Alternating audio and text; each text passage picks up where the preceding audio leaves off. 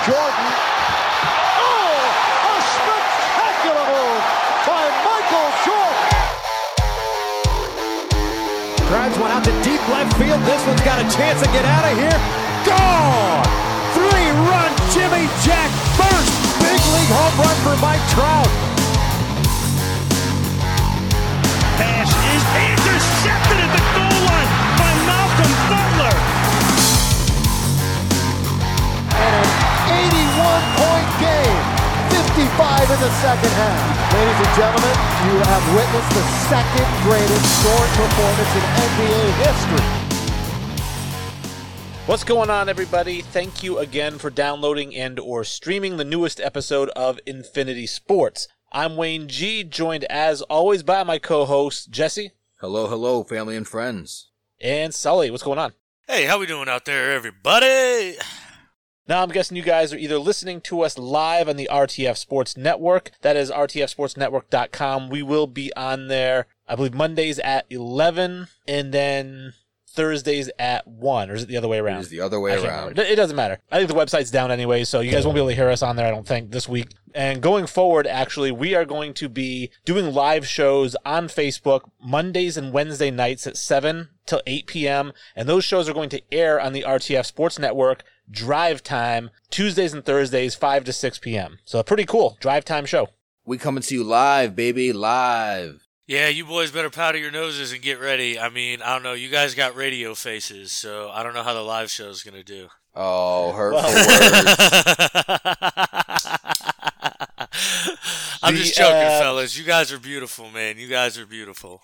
So obviously you don't catch the show in its entirety. We're going to try to keep it under an hour. That's the goal, so you'll hear the whole thing. But if you do miss any part of the show, you tune in late or you miss the end of it, you can find the entire show commercial free on iTunes, Spotify, and Stitcher. So feel free to download, subscribe, you know, definitely give us a rating. Let us know what you think. Give us some ideas. We're always open. We're the most interactive show I know of. Absolutely. We're not out there spamming you with junk. We're out there giving you thoughtful discussion and great facts and point of views. Speaking of interaction, we are on social media, so feel free to visit us, hit us up, message us. Facebook, we are at Infinity Sports Podcast. Instagram, at Infinity Sports Podcast. And a little bit of a curveball. Where are we on Twitter, Jesse? We are at Sports Infinity 5. That is a play on our best segment of the show, our last segment of the show. We are giving away a little bit of free money on Facebook. I don't know if you guys noticed that. I did post it. If you share our show, which we're going to post our show every Saturday when it drops, or starting upcoming every Monday, Tuesday, whatever it is. If you share the show and you hashtag Infinity Sports, you will be entered for $5. We will give it away every single week. If you're the only person doing it, you're going to get an extra, what, 260 bucks for doing nothing other than sharing the podcast. Yeah, I mean, who doesn't love free money? And I'm not going to lie, folks. I mean, let's be real here. We're pretty realistic guys. We're not getting a ton of likes and shares here right now, guys, so that's why we're doing this. Get these shares in, you'll probably be the only one. There's a great chance you're going to win a lot of this money. So, I mean, just start sharing, folks. We'd really appreciate it.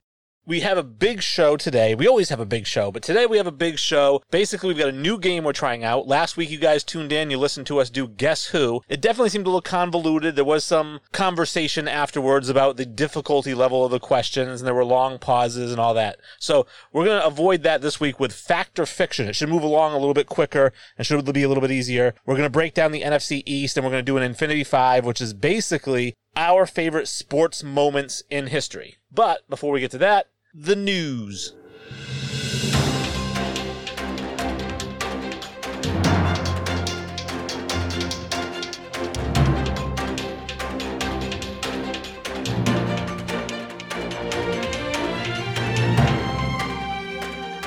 Starting off the news, we always do this week in history. I say always, we just started a couple weeks ago, but I'm going to say always because I'd like to keep doing it. this week I start off on July 18th, 1999. I posted this on Facebook, so you may have seen it. Jean Van de Velde blows a three shot lead on the 18th hole at the British Open. Now, I remember watching this live and thinking, what the hell is he doing? He was hitting driver on 18 instead of an iron. He was trying to hit out of the cabbage once he hit it into the rough instead of just playing it safe. The guy had a three shot lead. He literally lost a three shot lead in one hole. It's tough to be at the top, and he proved it. I wasn't watching it live, but I have seen it obviously in replays many, many a times. And I mean, if there, if we ever do an Infinity Five top chokes, I don't think I don't think there's a chance all three of us don't have that on our list. I mean that that is such a big choke. It's so huge, and everybody knows it. It's just crazy. is a classic choke. Now, also on July 18th, Sully would probably appreciate this because it's his, one of his favorite players of all time. Ty Cobb gets his 4,000th hit in 1927. Yeah, I mean, good for him. I mean, like I- he's a he's a great baseball talent, just a terrible, terrible, terrible racist piece of shit human being. So, but it was 1810. So I mean, what are you gonna do? Uh, The July year threw him off.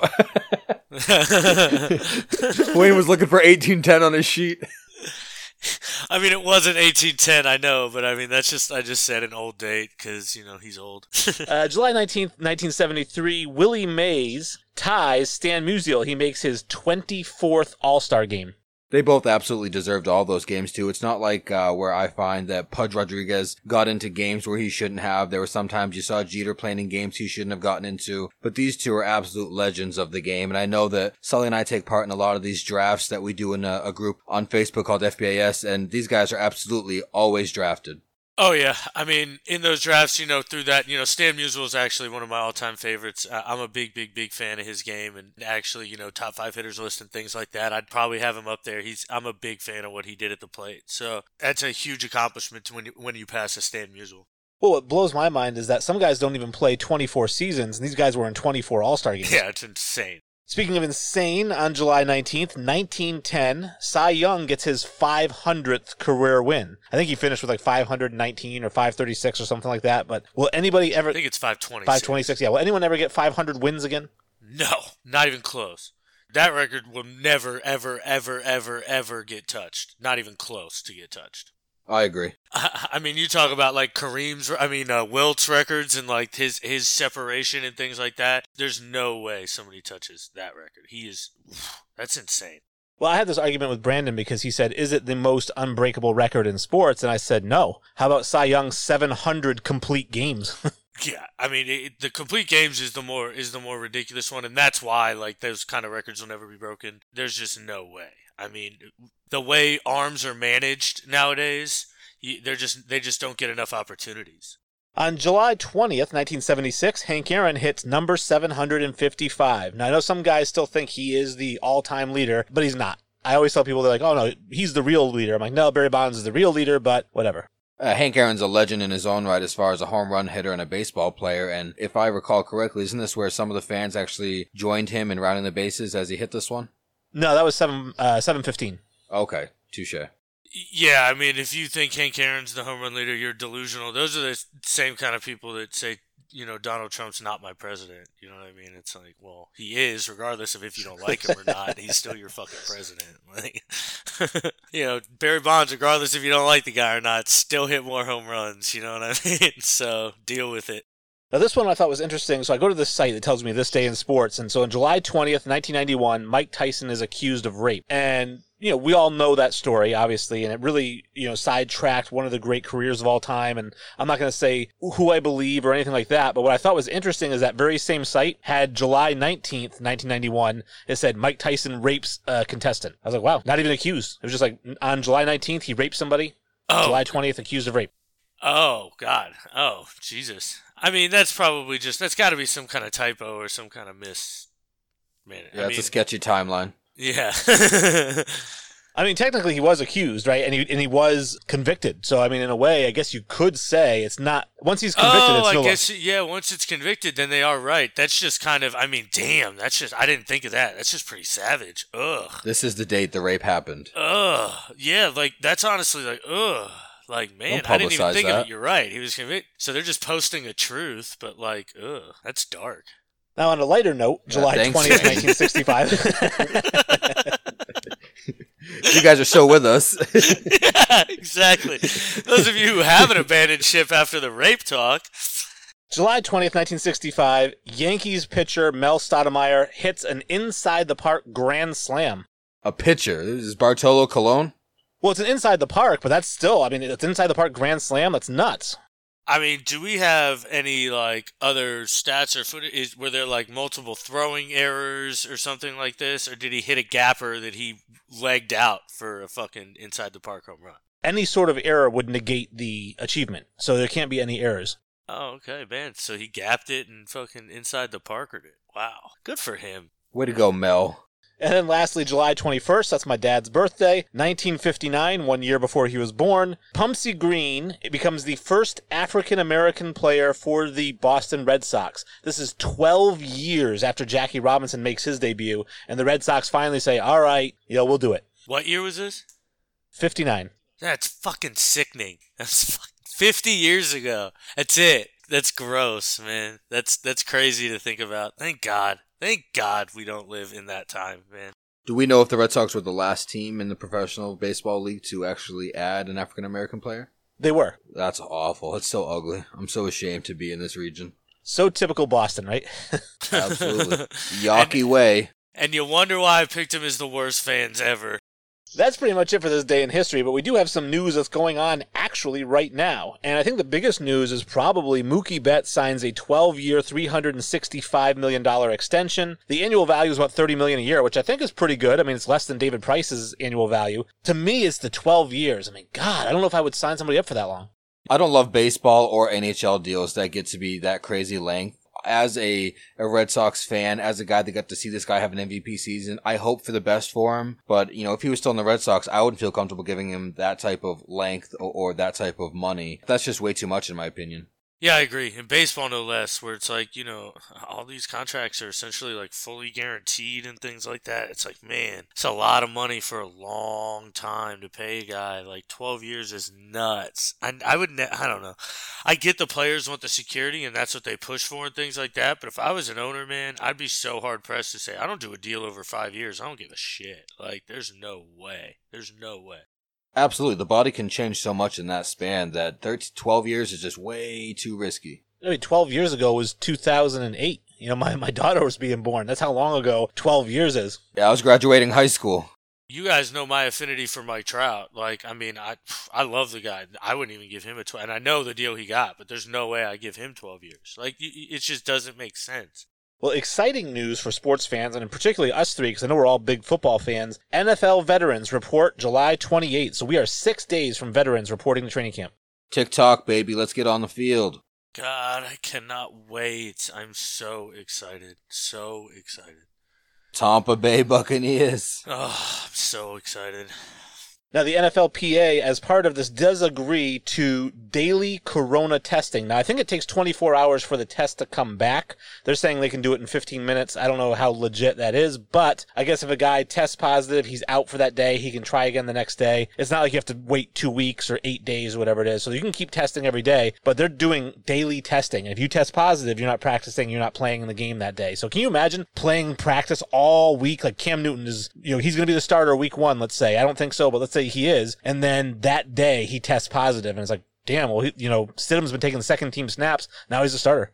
Every team is definitely going to have to prep differently this year. And what's going to make this so much more difficult for the NFL is they aren't doing a bubble. They have a full slate of games where they are planning to travel and have all these teams travel and play their full schedule. So it's absolutely a, a risky biscuit.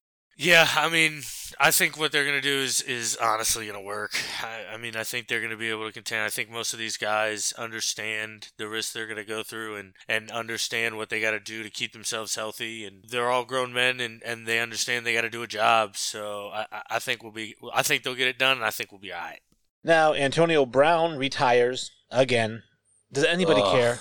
Can we just stop No, talking about can- him? Just skip it. Let's just. Can we skip this segment? I'm, I hate this guy. He sucks. Nobody wants him on his team. That's not true. I see so many people on Facebook that are like, "Oh, we'd You love see, to get you see guy. Buck. You see Buck on Facebook shopping AB around. Yeah. Nobody else. Uh, I- mean, don't get me wrong. In his prime, obviously, this guy's talent was just, I mean, insane. It, his ability to separate at the top of a route and, like, just really his route running in general was just so, so, so special. But the guy's a head case and a, and a locker room cancer. And, the, and, I mean, those kind of things just make you unsignable. You got to give some blame to uh, Vontaze Burfict for uh, just absolutely demolishing his skull and probably starting this snowball effect on his brain. That's what I was going to say. I say, you know, all this kind of stemmed from Vontaze Burfict knocking him out because prior to that, I mean, the guy had no problem with the locker room. He had, he was a good teammate. He was a good receiver. You didn't really hear anything about him. And then he gets knocked out and just brain damage. CTE is real, my friends. Believe it. Yeah, I do think there is a, a, a, little sign of CTE there. And just, I mean, there's a pattern of behavior that we have seen since then that just wasn't really. I mean, he had issues, but none that were this big and this just out of line. So I, I don't I don't really know. Obviously, uh, I, I I mean, I hope he puts his brain up for dissection and autopsy when he dies. You know, which I assume will be soon. we're, we're back. We're back getting dark again, folks. the, truth, the truth is dark. I mean, let's be real. Over under over under is dead in twelve years.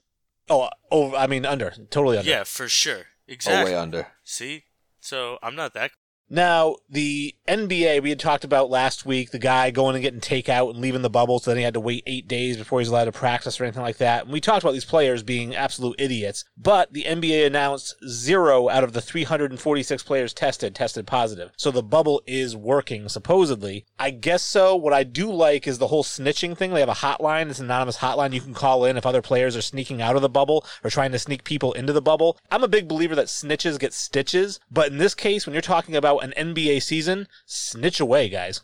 Uh, yes, Commissioner Silver, I'm pretty sure that I see LeBron James over here, uh, stepping outside your bubble. Uh, can you please get him off the court during the finals?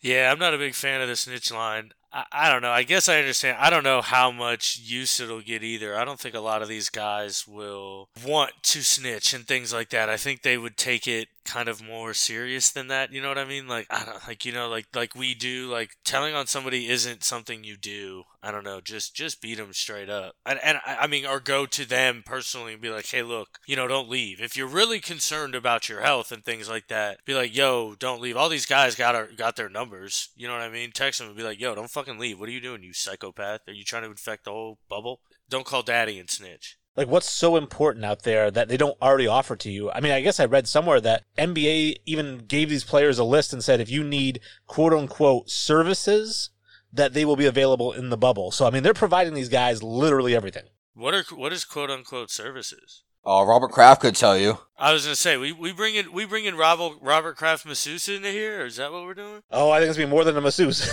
yeah.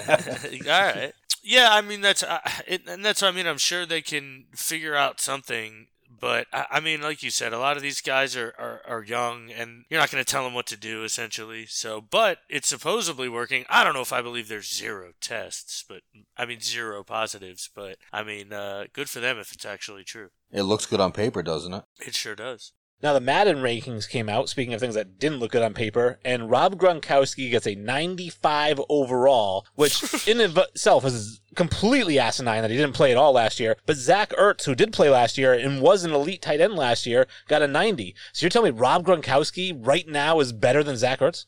Gronk was definitely getting high with whoever was doing these rankings. Yeah, I mean, most of these rankings are a joke. Let's be real, but I, I mean, for that for Gronk to just be a 95 off the couch is pretty insane. And then, uh, yeah, I mean, Ertz is pretty low. I mean, I know he's he's got injury history and he keeps getting hurt. And honestly, Dallas Goedert, their number two on that on that team, is is a fucking stud, and I think he's really on the up and up. But I mean, it's still a slap in the face. And we had talked a little bit about LeBron James rookie card. It's a autographed jersey card. There's only 23 in existence. Only two of them have a nine and a half grade, and it sold at auction for 1.8 million dollars. Now I'm not sure what Wayne Gretzky's Honus Wagner goes for anymore, but 1.8 million for a LeBron rookie card is nuts. That is bananas. Yeah, that's insane. And then, you know, I had seen a, a post where LeBron tweets or Instagrams right under it. He goes, hmm, somebody's got a couple of those and makes it sound like he does. And then the rumor is he's got three of them. So he, he apparently has three of those cards in his own collection. That's, that's what a hoarder, man. What a dick. Well, I'd say he should probably get them graded, but let's face it, when he retires, he's going to be worth like $750 million. Like, what's he care about 1.8? That's a tax write off. Yeah, exactly. That's nothing to him. But I mean, it, it, I think it's cool that he's got him. But I mean, three three out of the twenty three. That's a lot, man. I'm not gonna lie. If I was him, I would probably try to buy 23, all 23 of them, and keep them from the rest of the world. You would. Yeah, but you're a dick. I'd actually burn 22 of them, and then just have that. Just have the that's one. the real ticket.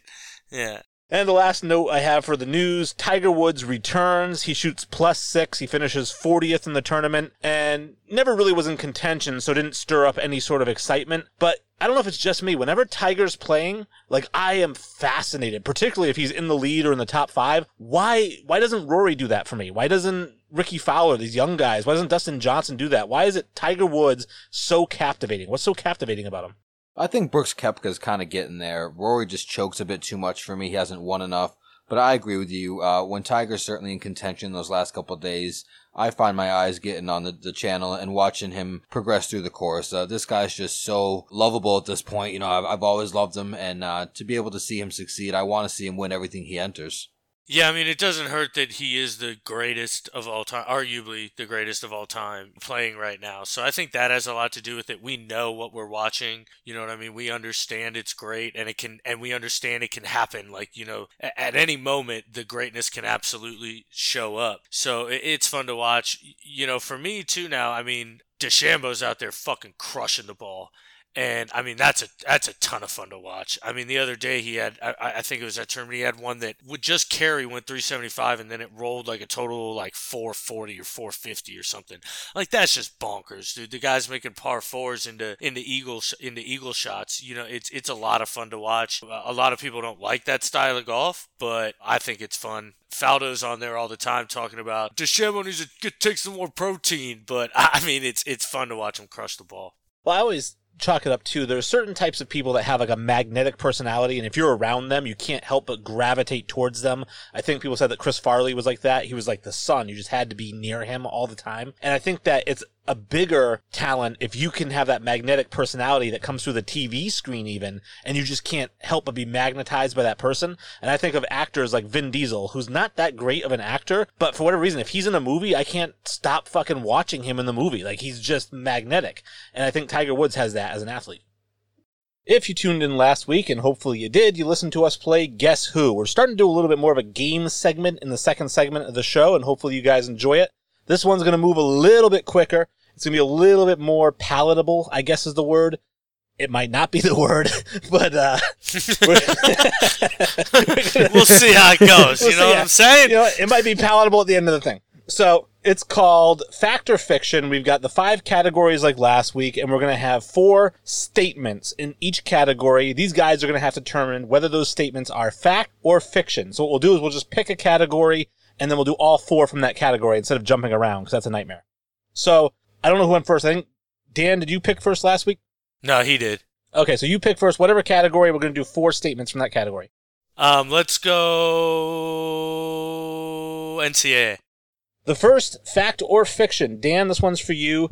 Jordan Love's 17 interceptions in 2019 is the most ever by a Division One quarterback. Fiction. Jesse. I'm gonna go with fiction because I know Sully knows his stuff, especially about quarterbacks. The answer is fact. That is the most interceptions a Division One quarterback has ever thrown What? in one season. Yes, Really? Come on, Sully. That's insane. I know it's an NFL record. I mean, NCAA record. I looked it up and I was like, damn, that's the most ever. So I thought that'd be a good one since you like Jordan Love so much.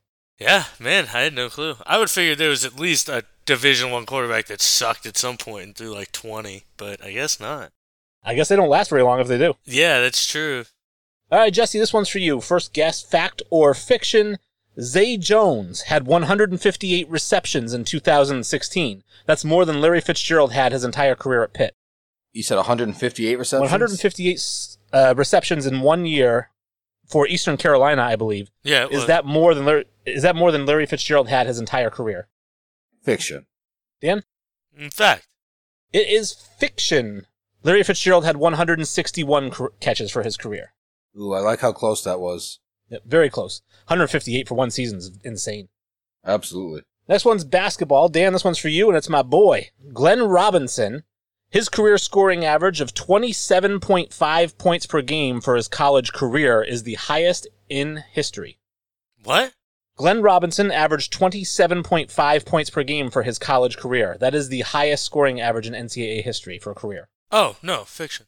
Fiction. It is fiction. He, yeah, he's number six. That's still pretty insane. Yeah, I do know that. That Pete Maravich would what he averaged over forty, right?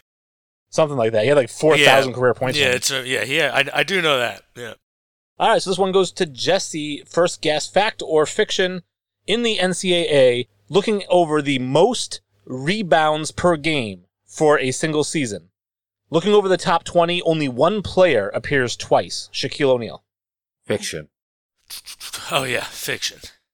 That is a fact. Wow. Shaquille O'Neal has the fourth most rebounds in a season, Wow. 14.68 per game, and the 12th most, 14 rebounds per game, and nobody else is on there twice. You would think uh, Lou Alcindor would be on there twice. Jesse, what category we got next? Uh, let's go with NFL. NFL. Jesse, first question goes to you. Fact or fiction? Looking over the most rushing yards for a single season, top 20 seasons, Barry Sanders is the only player who appears twice. Fiction. Um, fiction. It is fiction. OJ Simpson and Eric Dickerson also appear twice. Word. Dan, for you, first guess, fact or fiction? Career receptions, career receiving yards, career receiving touchdowns. Jerry Rice is the only person in the top five in all three of those. Were receptions, touchdowns, and yards? Yep. Um. Yeah, I'll go fact. I'm also gonna go fact. It is a fact. He's actually number one in all three of those categories. Randy Moss is in the top five in yards and touchdowns, so is T.O., and Larry Fitzgerald is in yards and receptions, but nobody's in all three. God, Jerry was so good. Next up, this one goes to Jesse. In 1990, Derrick Thomas had seven sacks in a game against the Seattle Seahawks. That is the same as the Patriots' leader for all of last season. Fact. God. Um, it's tough to go against Jesse and his own team, so I guess I'll go fact. It is a fact. Jim, uh, Jamie Collins had seven sacks last season. That's that's just pathetic. It is. But Bill doesn't usually focus on pass rush. You know that. Dan, this one's for you. Fact or fiction? First guess. Charles Woodson has more defensive touchdowns than Bo Jackson had touchdowns in his NFL career. Fact. I'm gonna go fiction. It is fiction. He had 13 defensive touchdowns. Bo Jackson had 18 touchdowns. 13 still a lot.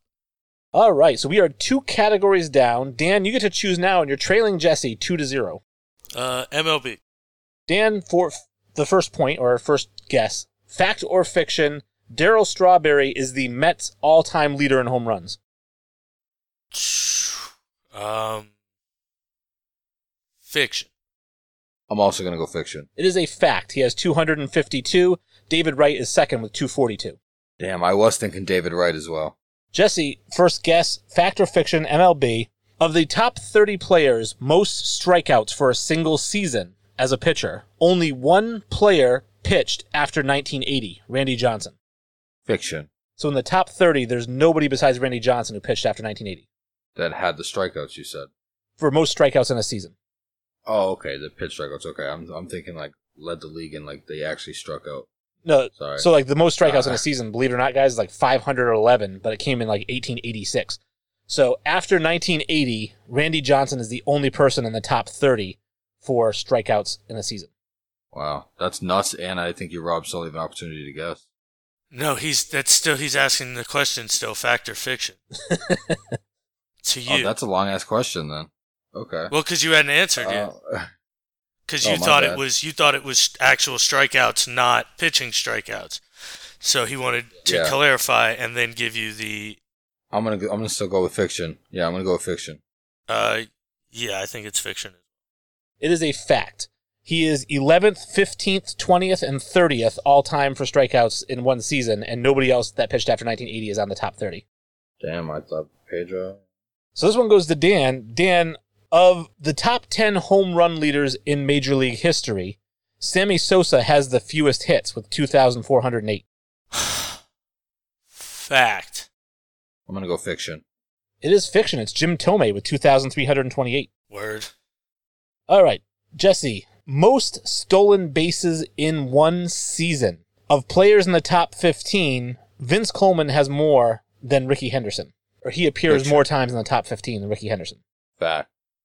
Well, he said two answers. So what are we going with? Fact. Fact. Okay. Okay. So can I change my answer next time too? Because I'm going to say fact.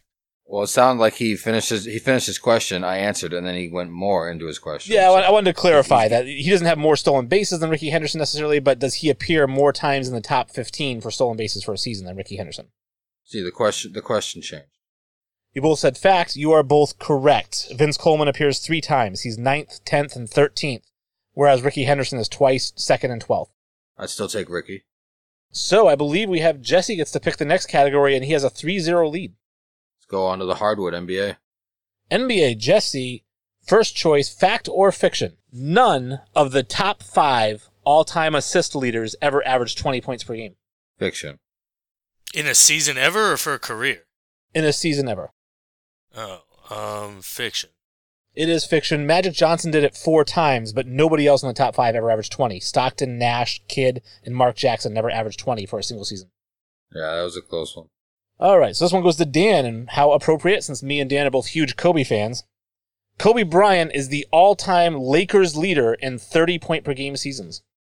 Uh, fiction. I'm also gonna go fiction. I've got a few guys in mind. It is fiction. Jerry West has four, Kobe has three, and Elgin Baylor has three. So Jerry West is the all time. Those those are the other two guys.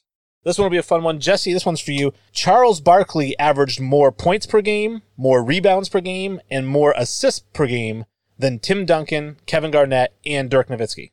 Combined? No, no, individually. Fact. Um, I gotta catch up here, so fiction. It is fact. Charles Barkley averaged 22 points per game. Duncan was 19, KG was 18, and Dirk was 20.7. He averaged 11.7 rebounds, which is more than any of them, and 3.9 assists is also more than any of them.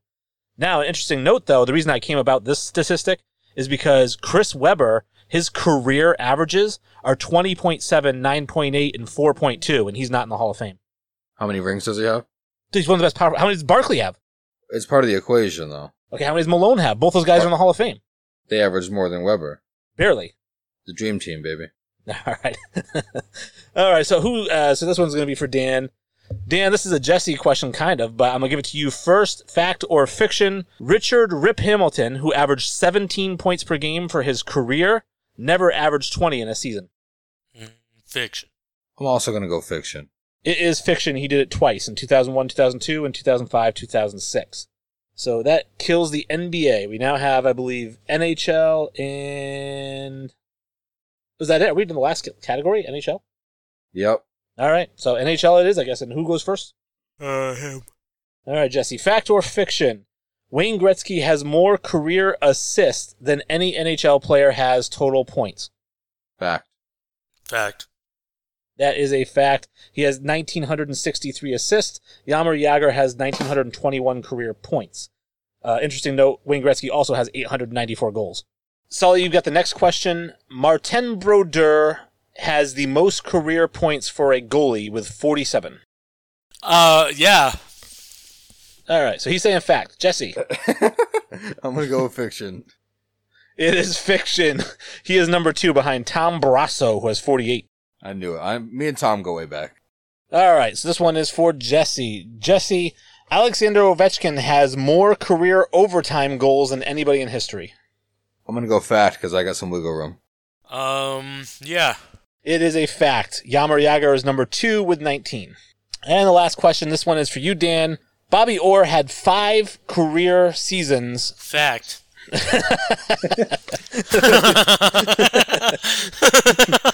Let's speed this up for you. I'm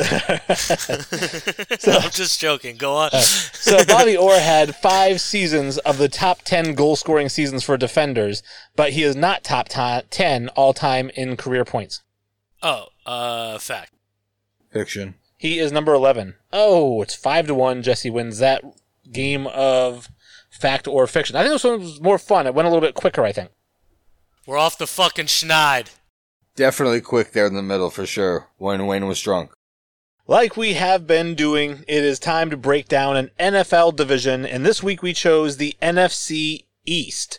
So, talking to you guys, you know, we've got the NFC East, we've got the Cowboys. Jesus Christ, I'm fucking wasted. um,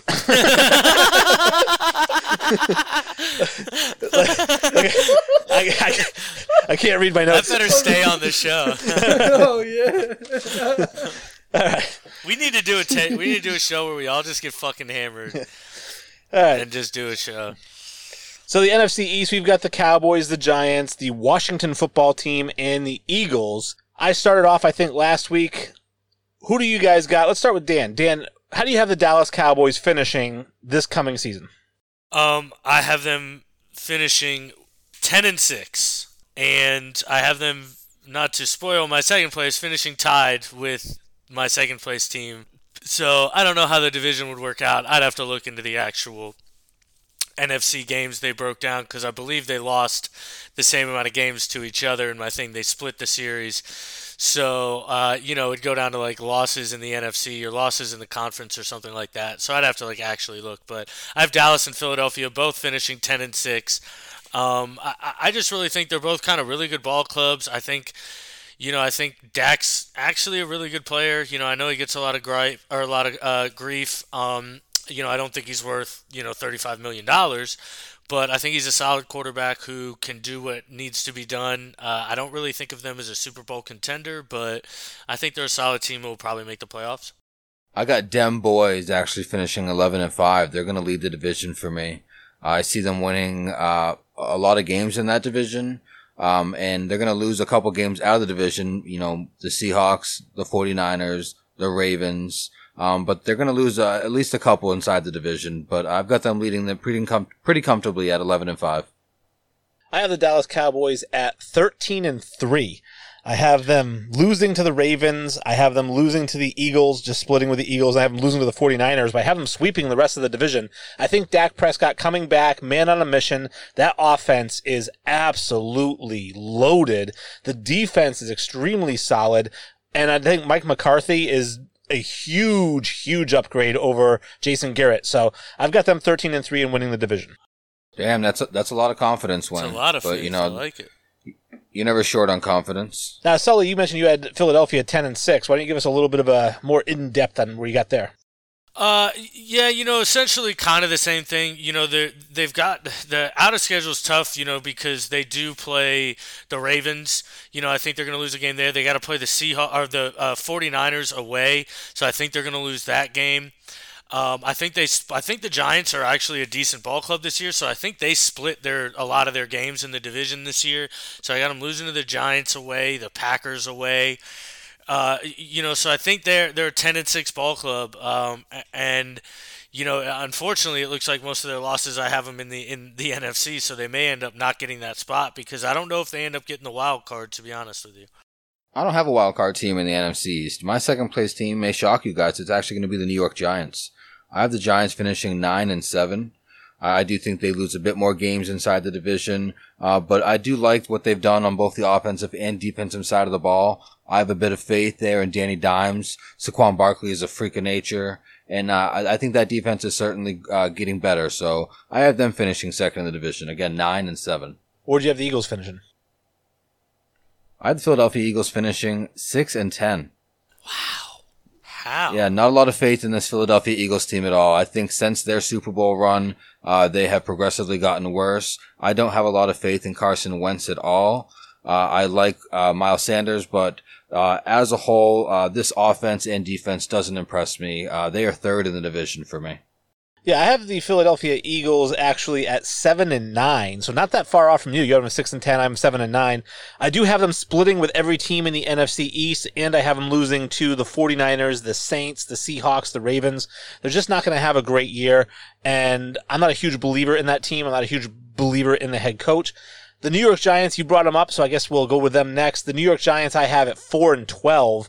Uh, Daniel Jones' decent season last year was an aberration. He's an absolute bum, and I expect them to go four and twelve this year, despite Saquon Barkley having a great year.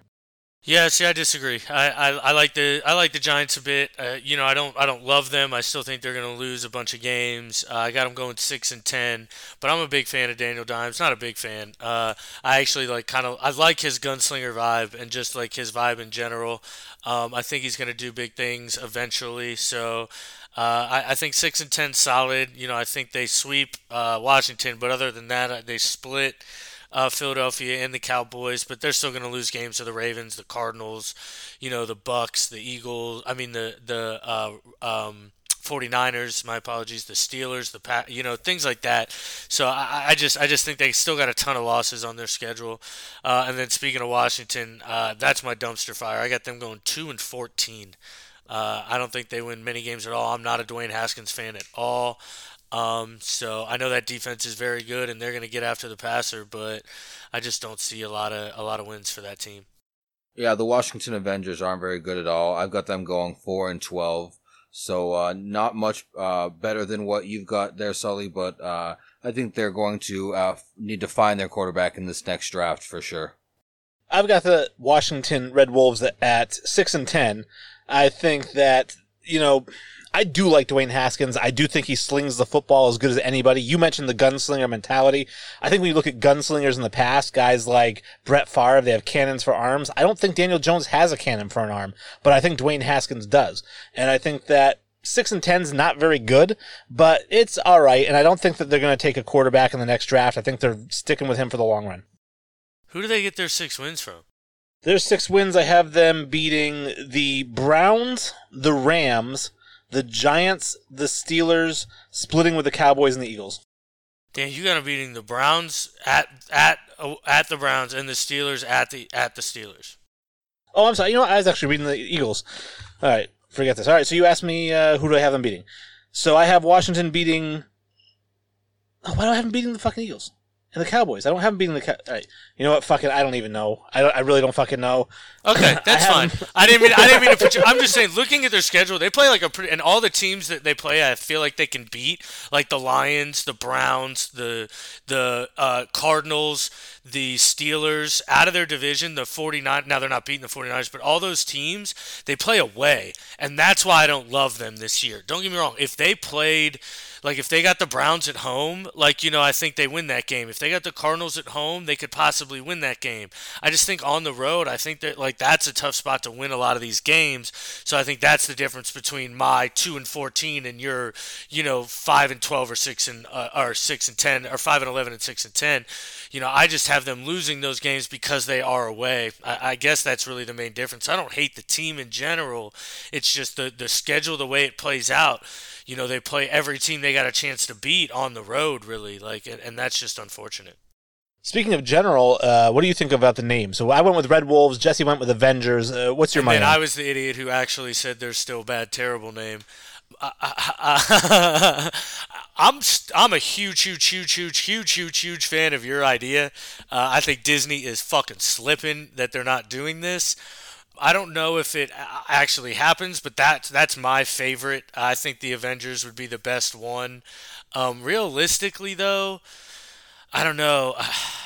Uh, I think the Warriors, but I don't know if he can get the trade. The Red Wolves. The, so what I understand about the Red Wolves is he'd have to they'd have to buy the trademark from the Arkansas State um, because Arkansas State owns the trademark to the Red Wolves right now. And so they're trying to find a name that they won't have to buy the trademark from, is my understanding. Well, Disney could be in play because we didn't really touch about it in the news, but all the sexual assault allegations or whatever it is, the drugs and parties, and Dan Snyder was apparently involved in all that. He could be forced to sell by the rest of the owners, and we could see Disney swing in there.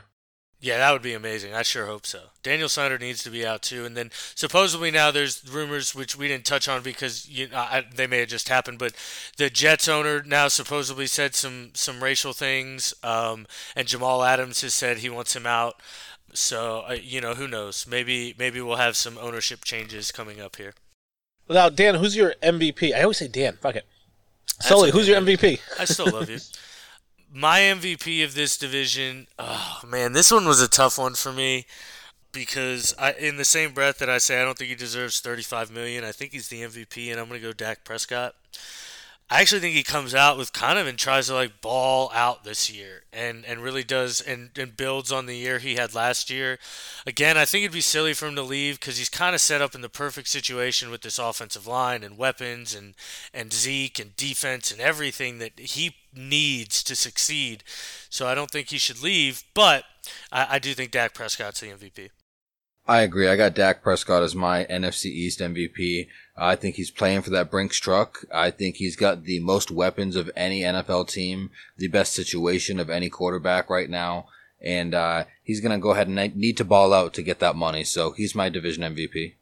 And I'm going to complete the circle with Dak Prescott as the MVP of the division. I think that he goes 13 and 3 in my record. I think that he does throw the ball on the run as good as anybody, except for maybe Patrick Mahomes. He's a really good quarterback, and he doesn't have to run a whole lot because his goddamn offensive line is as good as maybe even better than the Dallas offensive line from back in the 90s. It's just stacked. And then you got the Ezekiel Elliott back there. You got three stud receivers. You got that great defense. I think Dak Prescott earns a huge, huge payday this offseason. Sully, who's your division LVP?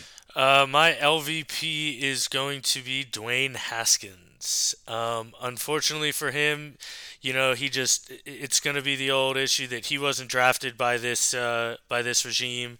Um, he's going to have to prove it. I don't know if he's going to be able to. And honestly, with the quarterback class that's coming in, I think Washington's kind of looking ahead.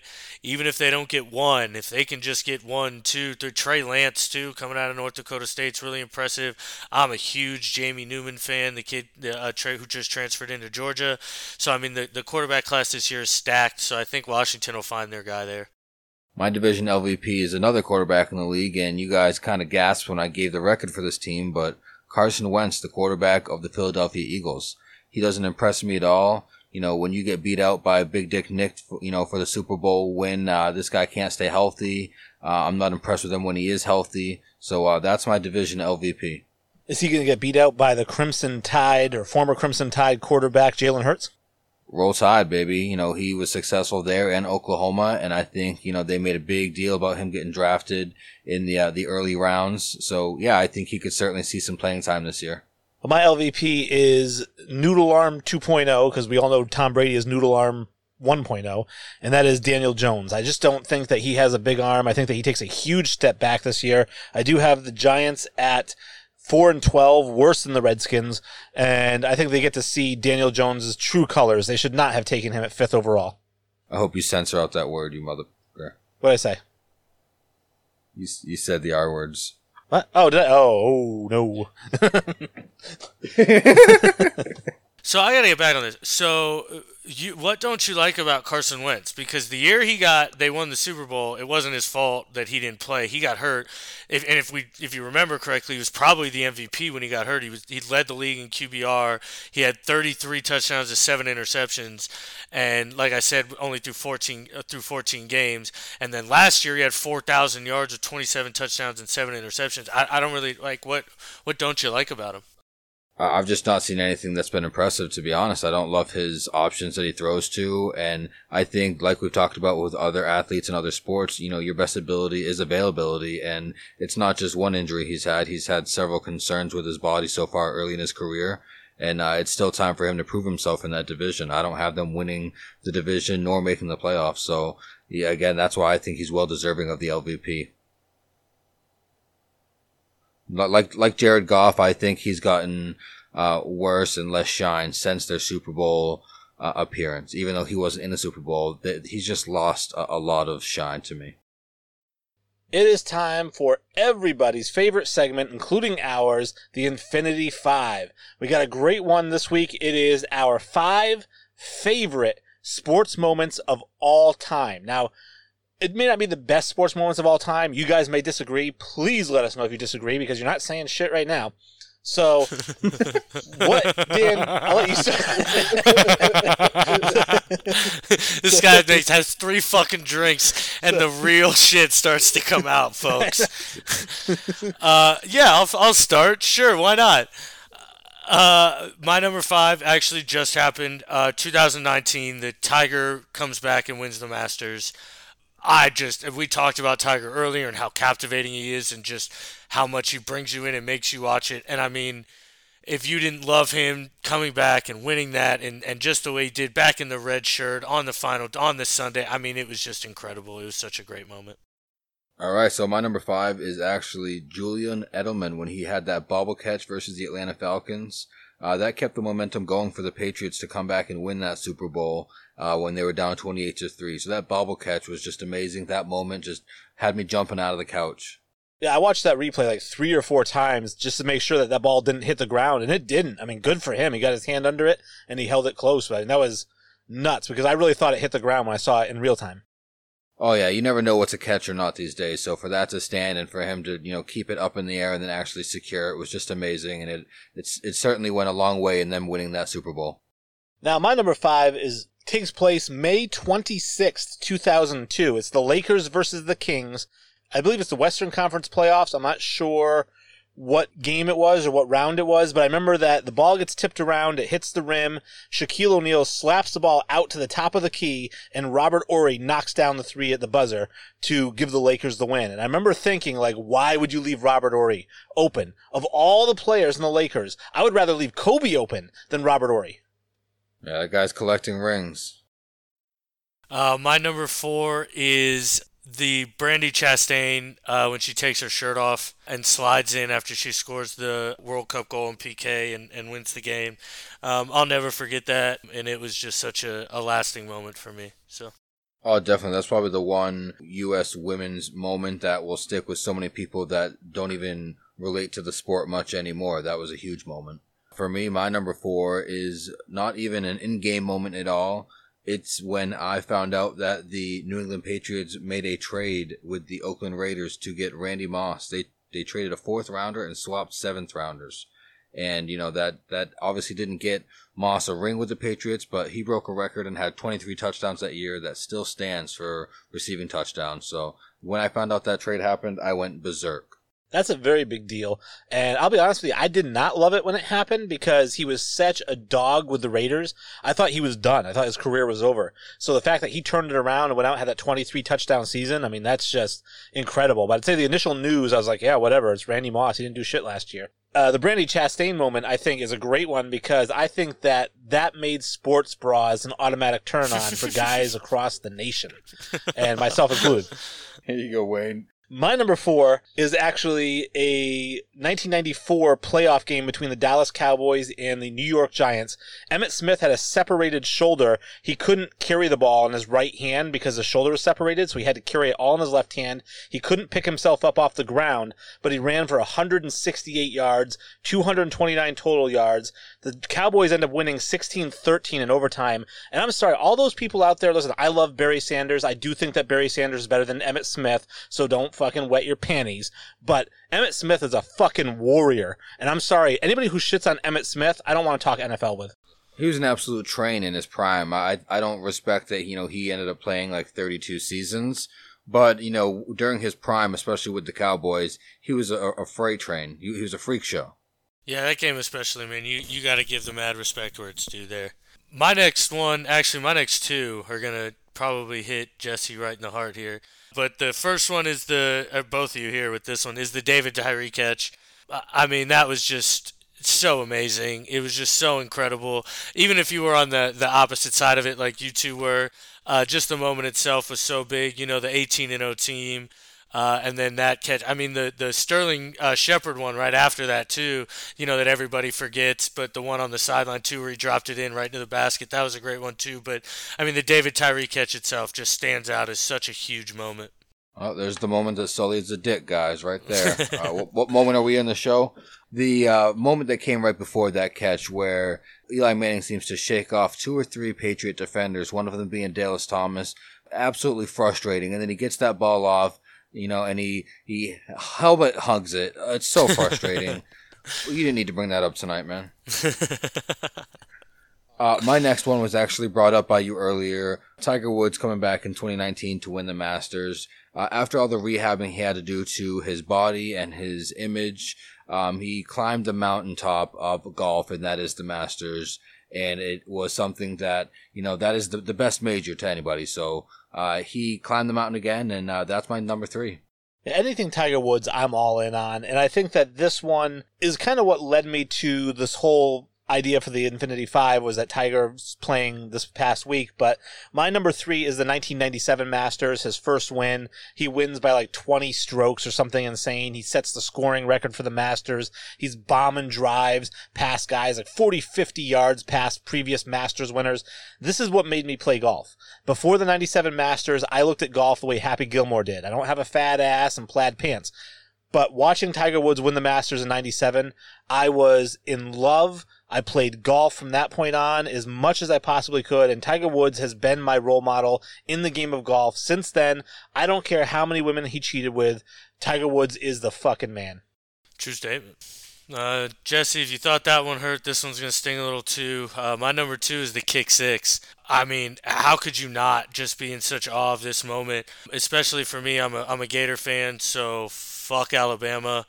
And so to see them lose, especially this way, was just so amazing. Uh, it was, I mean, it's it's arguably the best ending to any college football game. I mean, there's the the the band game, but I mean, this one is just so incredible. It was so nuts, and uh, I, I couldn't, I, I loved it. So Wayne, we're a two-person show now, buddy. I think so. Yeah, it's just two of us. uh, so uh, I was actually at a movie when this game was going on, and I had it recorded. I was with my wife at the time, and her parents messaged her and said, Hey, how's Jesse taking it? And she goes, What are you talking about? We're at the movies. And she goes, Go home and go to bed. Her parents said, Go home and go to bed. Don't stay up for the game. He's going to flip out. She actually stayed up and watched the entire game with me. She knew the end result, but she stayed up and watched the entire game and cheered it on. And then after that, she divorced me. No, I'm kidding, but it was but, uh, it was absolutely painful. So one of the most painful uh, endings of a game in my life. I'm a huge Alabama football fan, so uh, that is a scar that will never heal. My number two uh, is NBA related, the only NBA moment I have on here, and it is the Detroit Pistons winning the NBA championship in 2004. They beat that star-studded Los Angeles Lakers team. I know some of them were maybe uh, a little tiffing with each other, others past their prime, but there's not a team that was more collectively star-studded in this era than that Lakers team. And the Pistons didn't have a mega star; they had a bunch of stars. So, um, really happy for that 20, 2004 Detroit Pistons championship win. Yeah, never should have happened. Never. And, and I think that that's why I like Larry Brown. When people say that Phil Jackson's not a great coach or Red Auerbach because they had superstars, superstar loaded teams, I say, well, who won a championship without a superstar? Larry Brown went to the finals with just Allen Iverson, and he went to two finals and won one with no star in the Pistons. So in a way, I guess you could say Larry Brown's one of the best coaches of all time, but that one hurt me a lot as a Lakers fan. That one really hurt because they'd clean swept the rest of the playoffs up until that point. My number two goes back to football. Malcolm Butler getting the interception from the two yard line. Thank you, Pete Carroll, for not handing it to Marshawn Lynch. I thought that game was over with. He throws it. Malcolm Butler said, We ran this exact same play in practice like 18 times. The first time they completed a touchdown on me, and Bill Belichick made me run or something like that. He goes, I knocked down that ball every other time that we ran that exact same play. So when I saw them line up, I knew what play was coming, and I was picking it off. Thank you, Malcolm Butler. Thank you, Pete Carroll. My second favorite sports moment of all time is that Butler interception. Yeah, all time bonehead plays right there by Pete Carroll. My last moment is uh, a great moment. I was there for it. The Tampa Bay Rays beating the Boston Red Sox in the ALCS uh, Game Seven. It, it was it was amazing. I'll never forget it. It's by far my greatest sports moment.